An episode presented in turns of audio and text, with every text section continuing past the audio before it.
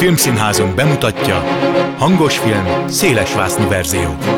Színes szinkronizált mozimagazin a mikrofon által világosan. Kimaradt jelenetek, extrák, színész táblók hangban. Igen, úgy is lehet. Tessék! Hangos film, szélesvásznú verzió. Jó napot kívánok! A szerkesztő műsorvezető Tímár Ágnes köszönti Önöket. A mai adásban megvizsgáljuk az iskola témájú filmeket. Kiderül, hogy milyen feladatot látnak el a gimis sorozatok, mint például a Schuli, miért lehet jó pedagógia történeti tanulmánynak is az Abigél, és hogyan válik a társadalom lekicsinyített másává, például a reneszánsz ember ábrázolt a közeg. Vágjunk bele! Mozgóképizmus. Filmek politológus szemmel. A vonalban Pár Ádám történész politológus, a Méltányosság Politikaelemző Központ munkatársa. Szia! Szia! Olyan filmekkel, illetve sorozatokkal is fogunk foglalkozni a következő percekben, amelyek helyszíne az iskola, vagy akár főszereplője az iskola, mert hogy ilyenekkel Dunát lehetne rekeszteni, nyilván nem véletlenül, mert hogy pont egy olyan célközönséghez szól, aki kereskedelmileg nagyon fontos, tehát hogyha egy iskolában játszódik egy történet, akkor rengeteg ruházati cikket és üdítő márkát és akármit el lehetett mondjuk annak idején helyezni, ma már ugye termékmegjelölés felirattal, de szintén, de legalábbis mondjuk egyfajta ilyen stílus bemutatásra alkalmasak voltak ezek a filmek, de mondjuk legyünk ennél nagyvonalúbbak, és nyugodtan állapítsuk meg, hogy ezek között a filmek között is rengeteg olyan van, aminek nem feltétlenül ez volt a célja. Főleg, hogyha időben kicsit visszamegyünk, akkor meg aztán végképp nem ezt a kereskedelmi lehetőséget látták meg benne, hanem esetleg mondjuk azért készült a film, mert tudták, hogy egy fogékony korosztálynak mondjuk fontos dolgokat lehet elmondani. Valóban mondjuk az első iskolában játszódó történeteknek volt egy ilyen kicsit, hát tulajdonképpen szó szerint tanmese jellege? Tulajdonképpen igen. Arra már nagyon régen rájöttek a filmesek, hogy gyerekkel, meg kutyával úgy szólván mindent el lehet adni. Az 1930-as évekig érdemes visszamenni.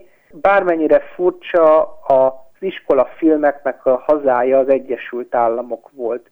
Miért? Azért, mert az 1930-as években a nagy válság idején kezdték el erősen propagálni a középiskolai oktatást, mint a társadalmi mobilitásnak a kulcsát, és ebben az időszakban az oktatási reformok dicsőítése, az oktatási reformoknak a magasztalása volt az egyik fő témája az iskolában játszódó filmeknek. Ezek közül az első fecske, az 1940-ben készült Középiskola című film, így ez a címe, tehát eléggé sokat mondó, azt gondolom, egy texasi ranchre, szóval egy vidéki környezetbe érkező tanárnőről szólt ez a történet, és már talán itt elmondhatjuk azt, hogy gyakori az iskola filmekben az a cselekményszál, hogy egy városi környezetből érkezik egy tanár, vagy éppen egy diák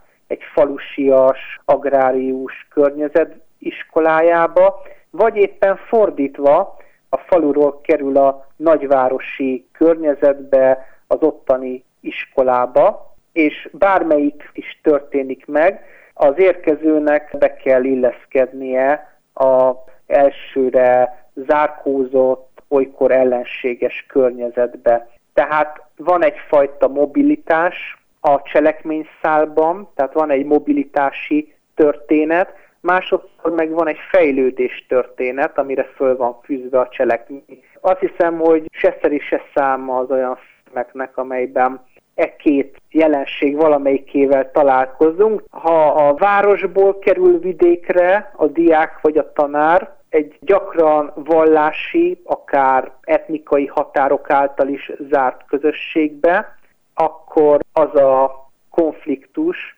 hogy hogyan tudja áttörni a közösség tagjainak az elzárkózását. Ha pedig vidékről kerül a városba, akkor pedig a másság nagyon gyakran úgy jelentkezik, hogy nem annyira etnikai vagy vallási, hanem például társadalmi problémák jelentkeznek az érkező diákkal vagy tanárral szemben. Hát ugye erre rengeteg példa is van, tehát nem kell olyan messzire menni, akár mondjuk ha az Abigélre gondolunk, de a Szabó Magda regényéből készült 4 részes tévéfilm sorozat azért ennél sokkal több mindenre mutat rá, de ahogy most mondtad ezt a kisvárosba érkező diák vagy tanár dolgot, azért eszembe jutott, hogy szerintem sokunk kedvence volt Anne Shirley története, Lucy Maud Montgomery regényéből Anna címet kapta magyarul, és hogy ott tulajdonképpen egyrészt megnézhetjük a tanuló oldaláról és a tanár oldaláról is aztán tulajdonképpen az egész rendszert, és ugye nagyon érdekes az, hogy a századforduló környékén vagyunk, és ugye több évfolyam, mivel egy kis közösségről van szó, több évfolyam egyszerre tanul egy tanárral, csak az egyik könyvet lapozza, a másik meg a másikat. Tehát mondjuk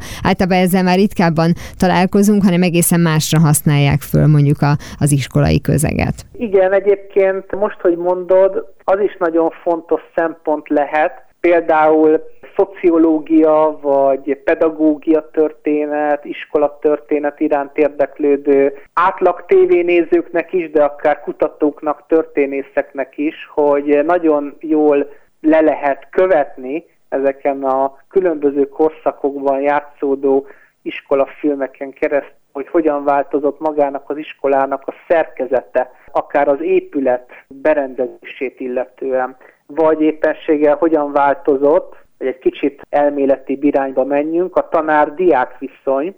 Tehát ezek hallatlanul érdekes forrásértékű filmek. Igazából nem is tudom, hogy mondjuk pedagógia történeti szempontból valaha foglalkozott bárki, akár az Anna című filmmel, akár a jól ismert, mert Magyarországon jól ismert Abigéllel, akár a középiskolával, az Egyesült Államokból, de mindenképpen ezek a különböző kulturális közösségekben, különböző országokban készült iskolafilmek elég jól bemutatják az egyes koroknak a pedagógiai kultúráját, meg gyerek kultúráját, és hát persze a tágabban a szociális milliót, mert ugyan az iskolában játszódik a cselekmények nagy része, de az egy régi jelenség az iskolafilmekben, hogy a külvilág konfliktusait tükrözik ezek az alkotások.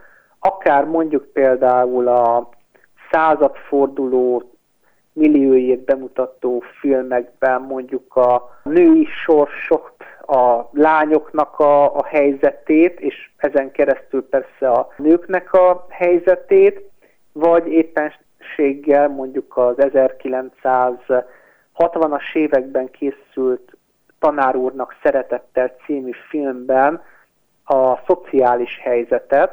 A Tanár úrnak szeretettel egy olyan történetet dolgoz fel, amit már számtalanszor láthattunk különböző szituációkban. Arról van szó, hogy egy tanár kerül a 60-as években egy East Enden, tehát Londonnak a szegény negyedében lévő iskolába, egy nagyon rossz, deprivált gyerekekből álló osztályközösségbe, és hogy még fokozzuk kicsit a társadalmi ellentéteket, ráadásul egy színfehér közösségbe egy színesbőrű tanár kerül be. Az 1960-as évek Angliájában ez viszonylag újdonságnak számított, ma már persze nem, hiszen a társadalom minden értelemben színesebbé vált, az angol társadalom, de az 60-as években azért az East Enden, ami nem Londonnak a legtoleránsabb része volt, hogy finoman fogalmazzak, azért ez mindenképpen egy nagyon merész lépés volt, hogy így próbálják bemutatni a társadalmi problémákat, a tanár-diák, a szegény középosztálybeli törésvonal még átszínezve szó szerint, azáltal, hogy különböző kultúrából jön a tanár meg a diák. Aztán vannak olyan alkotások, amelyek ugyanezt a problémát egy másfajta közegben mutatják be, mondjuk a hadseregben. Tehát például a Danny DeVito főszereplésével készült Reneszánsz ember című 1994-es filmben arról van szó, hogy a Danny DeVito által játszott karakter egy reklámügynök, aki elveszíti a munkáját, kap egy állást, a hadseregben az intelligencia hányados, nem megütő fiatal katonákat, bakákat kell tanítania, és aztán kiderül, hogy nem az intelligenciájukkal van baj, tehát nem butábbak vagy gyengébb felfogásúak, mint a többiek, hanem hazulról hoznak hátrányokat, illetve olyan élményeket, olyan adott esetben véres élményeket, amelyek visszafogják őket a pályájukon. Az egyiknek lelövik a hugát a szemelláttára, a másik, egy fekete fiú az iskolájában háttérbe van szorítva, és a tanárok átengedik mindenből, mondván, hogy úgyis csak focista lesz belőle, aztán persze lesérül a lába, és onnantól kezdve vége a pályafutásának, és marad megoldásként a hadsereg, és hát persze az amerikai filmekben az unalomig ismert archetipusok szerepelnek itt, az agrárkörnyezetből jött déli redneck, a ravasz New Yorki srác, a laza afroamerikai, a kevésbé laza önérzetes afroamerikai, a spanyol ajkú lány, tehát az amerikai társadalomról egy keresztmetszet, és ami összeköti őket az, hogy stigmatizálja őket a hadsereg, illetve a társadalom, és Danny DeVito aztán bebizonyítja a feletteseinek, hogy ezek a srácok is ugyanannyit érnek, mint a többiek. És hát ugye tulajdonképpen ezt a nagyon jellemző példát aztán rengeteg film viszi, vagy vitte előtte és utána is. Nekem még eszembe jutott ugye a Szívem érted repes, ahol egy fehér lány kerül be egy jellemzően fekete diákokkal teli iskolába, és tulajdonképpen tökéletesen integrálódik, és egyáltalán ezzel nagyon sokat foglalkoznak, hogy a középiskolában helyet kell találni magadnak, miközben összesen 4 évről van szó, hogyha szerencsés vagy, és ügyesen elvégezted az éveket, és csak 4 évet kell ott töltened. Illetve a korábban említett mini társadalom kérdése azért megjelenik több különböző filmben, többek között például a Veszélyes kölykökben, ahol ugye Michelle Pfeiffer egy fehér középosztálybeli tanárként érkezik meg szintén egy ilyen nagyon vegyes osztályba. A film az sajnos eléggé közepes lett, pedig akár egy fontos kérdést dolgozhatott volna föl, akár jól. Illetve nekem még eszembe jutott a Saját szavak, ami kevésbé ismert, mert hozzánk moziba be se került, azt hiszem, hogy csak tévében mutatták, meg DVD-n adták ki. És ez egy igaz történet volt, ahol szintén egy fehér, egyébként gyöngysort viselő, kiskosztümös tanárnő megérkezik egy ilyen külvárosi iskolába, ahol sokkal több a latinaikus, sokkal több az afroamerikai gyerek, mint mondjuk a hozzá hasonló közegből érkező, és hogy neki tulajdonképpen valamiféle utat kell mutatnia olyan gyerekeknek, akikkel nem tud közösséget vállalni, hiszen ahogy te is mondtad, olyan elképesztően extrém múlttal rendelkeznek már 16-7 évesen, amit egy felnőtt ember, aki jó környezetből érkezik, az nem fog tudni soha megérteni.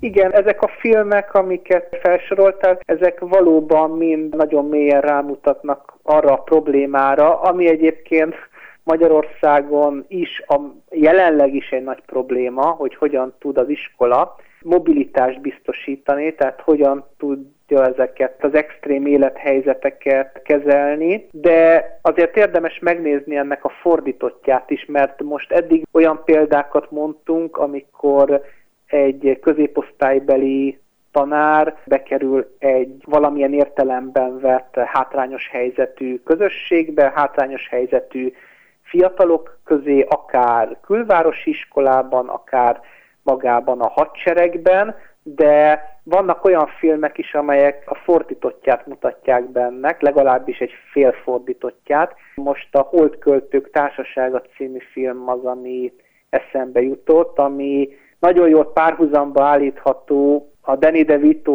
féle reneszánsz emberrel, csak éppenséggel itt nem hátrányos helyzetű diákok, hanem nagyon is jó helyzetű, középosztálybeli, felső középosztálybeli diákok közé kerül egy tanár, egyébként ugyanúgy egy sajátos nevelési rendszert alkalmazó tanár, ugyanúgy egy emberséges, humánus szellemet közvetítő oktató, és egyébként ugyanúgy, és ebben is nagyon megegyeznek ezek a filmek, ugyanúgy szembe kerül az iskolai hierarchiával, meg azon keresztül persze a társadalmi hierarchiával. Nagyon gyakran az elitiskolában játszódó filmekben is rámutatnak arra, hogy itt is azért a mélyben problémák vannak. Lehet, hogy nem olyan jellegű problémák, mint a általunk eddig ismertetett filmekben, de pszichológiai problémák mindenképpen vannak ezekben az elitiskolai közösségekben.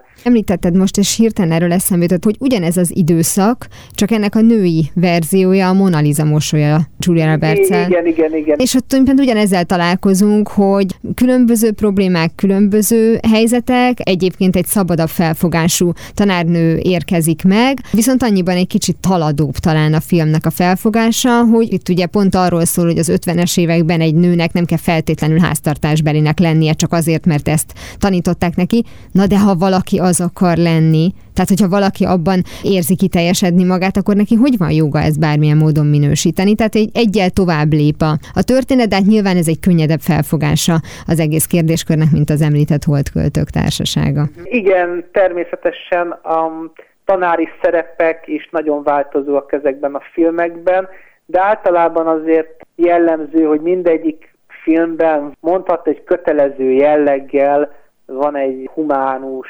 szabadabb szellemű, függetlenebb szellemű tanár vagy tanárnő, aki megpróbálja egyengetni a tanítványainak az útját. Most még hirtelenjében, ha már így a szociális kérdés és a filmek kerültek szóba, akkor nem tudom megállni, hogy azért be ne hozzak egy francia példát.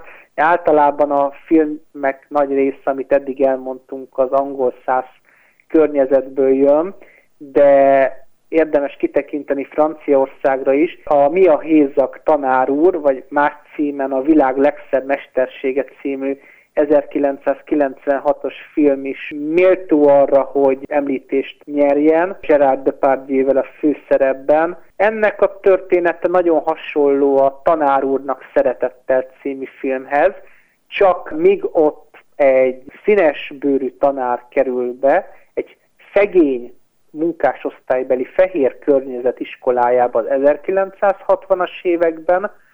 Ebben a filmben, a Mi a Hézag tanár úr című filmben már kicsit változik a felállás.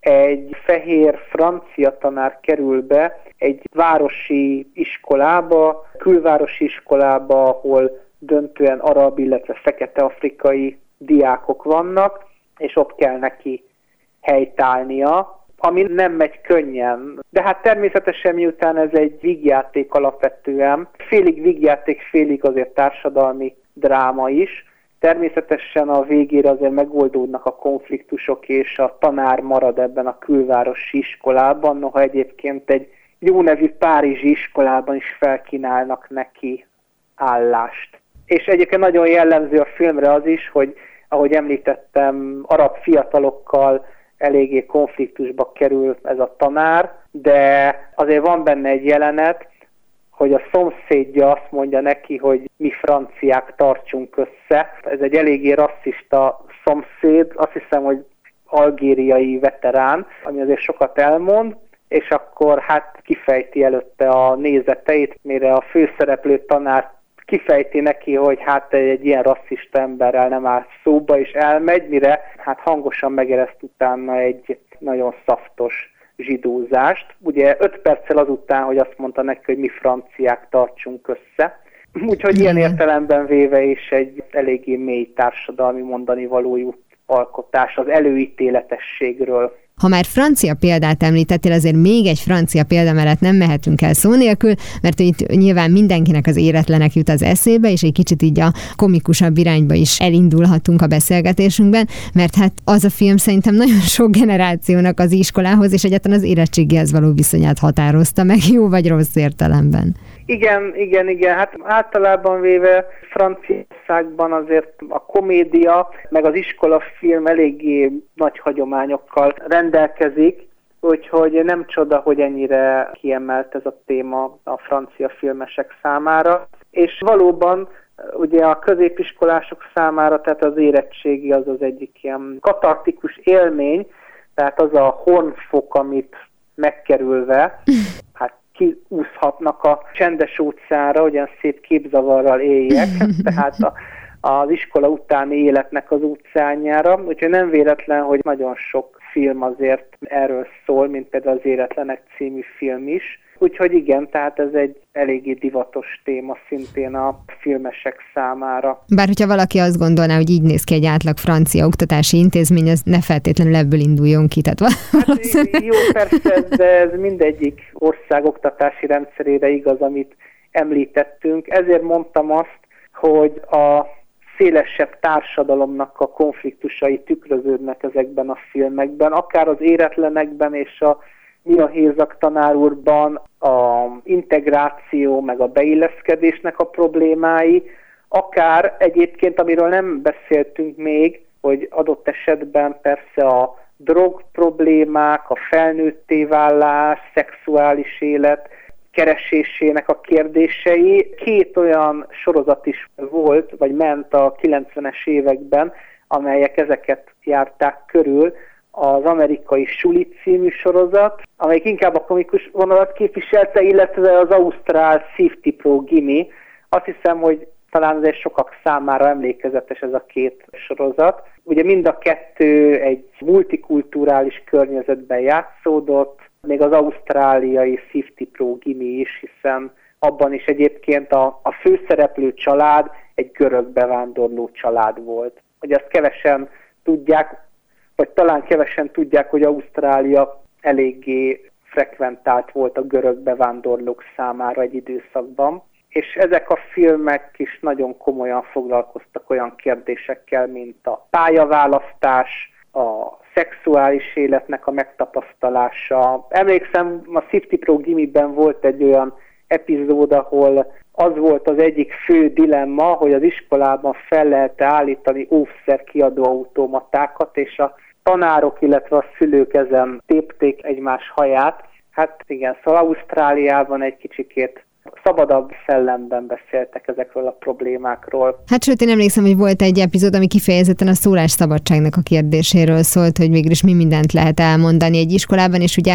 a beszélgetés elején mondtad, hogy az is jellemző különbség tud lenni, hogy milyen hangvételű az adott iskolában mondjuk a tanár és a diák közötti kommunikáció, illetve hogyha már ezeket a sorozatpéldákat említetted, én még a Medisont hozzátenném, amit kevesebben láthattak, mert rövidebb is volt, nem is nagyon adták sokáig, ez egy kanadai sorozat volt, maximum azért érdemes megjegyezni, mert egyébként hasonló színvonalú volt, mint az említett Safety Pro Gimi, illetve például olyan színészek kerültek ki, mint mondjuk Barry Pepper, aki azóta mondjuk hollywoodi produkciókban játszik, meg néhány sorozat sztár is, tehát végül is azért valakiket elindított a pályán, illetve hogy az iskoláról szóló, vagy középiskolákról szóló sorozatok esetében azért mindenképpen ez egy fontos dolog, hogy x év távlatából mennyire tudjuk még mindig megnézni, tehát hogy mindig aktualitással kell foglalkoznia, de ha megnézzük, akkor a tizenévesek esetében mindig ugyanazok lesznek a problémák, csak esetleg más időszakban. Tehát amíg mondjuk a szexuális érettséget tekintve azért ezt más korban érik el